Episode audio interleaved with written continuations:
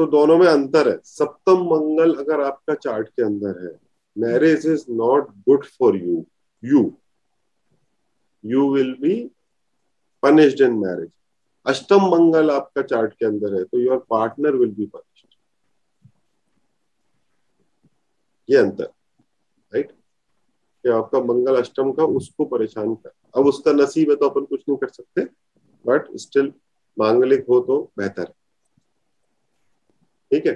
For example in my chart in मोना's chart Mona has got lagna mangal, which is, again again, very strong, right?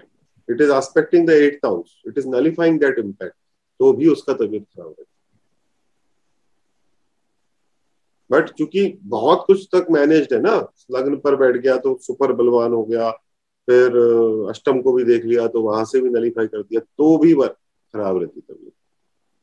Right और इस चीज़ का मेरे को हमेशा जूता खाना पड़ता है कि शादी से पहले तो बिल्कुल ठीक थी। तो आप कुछ नहीं कर सकते। कहीं तो कुछ तो पे करना पड़ेगा राइट हम आपके पार्टनर से मैच कर रहे हैं आपके मंगल को। आपके लिए स्वराशि बहुत बढ़िया है। क्या दिक्कत आ रही है? राइट बट हम दो चार्ट को जब मैच कर रहे हैं तो उस मंगल का आपका पार्टनर पे क्या प्रभाव पड़ रहा है? फॉर एग्ज़ाम्पल आपके लिए स्वराशि है। आप अच्छी चाय बनाते हो, आग जल रही है। स्वराशी है, चाय बन रही है फ़र्स्ट क्लास किसी का बच्चा आया, उसने उस उंगली, उस बर्तन में हाथ लगा दिया, उसके लिए स्वराशि है क्या? स्वराशि नहीं है ना? तो मेरा कोई, किसी व्यक्ति का मंगल मान लो स्वराशि है। वो दिन भर तलवार लेके घूम रहा है।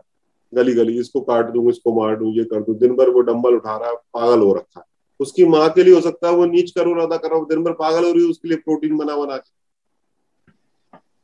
ये खा लू वो खा लू राइट सो मतलब एक ग्रह जो मेरे लिए अच्छा है, ज़रूरी नहीं है कि मेरे अपोजिट व्यक्ति के लिए अच्छा हो ना।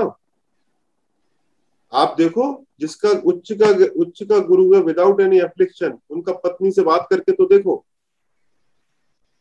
तो बोलेगी, पड़ोस वाली शर्मा जी के यहाँ पर तो इतनी बड़ी बड़ी कार है, वो इतनी रिश्वत ले रही है, आदमी एक रुपया हाथ नहीं लगाता। अब उसके लिए स्वराज उच्च का है वो गुरु? वो गुरु जो उस व्यक्ति के लिए उच्च का है, जो कि इतने आइडियलिज्म में रहता है, एक रुपया किसी का खराब नहीं लेता, बड़े पद पर बैठे होने के बावजूद भी उसके बच्चे जो है मारुति 800 में घूम रहे हैं, उसकी पत्नी के लिए वो दुखकारी है। ये एक अलग बात है कि कर्मा लेवल पे वो सब अच्छा कर रहे हैं, सबका उन्नति होगी, सब बढ़िया ही होगा, पैसा शुद्धि से आता है तो उन बच्चों का भी कल्याण होगा। बट पूरी लाइफ वो बच्चे उस चीज़ के कारण मान लो कोई आदमी है जो झक्की आई एस ऑफिसर होते, किसी की नहीं सुनते, हर छह महीने में उसका ट्रांसफ़र हो जाता उसके बच्चे की हालत होती?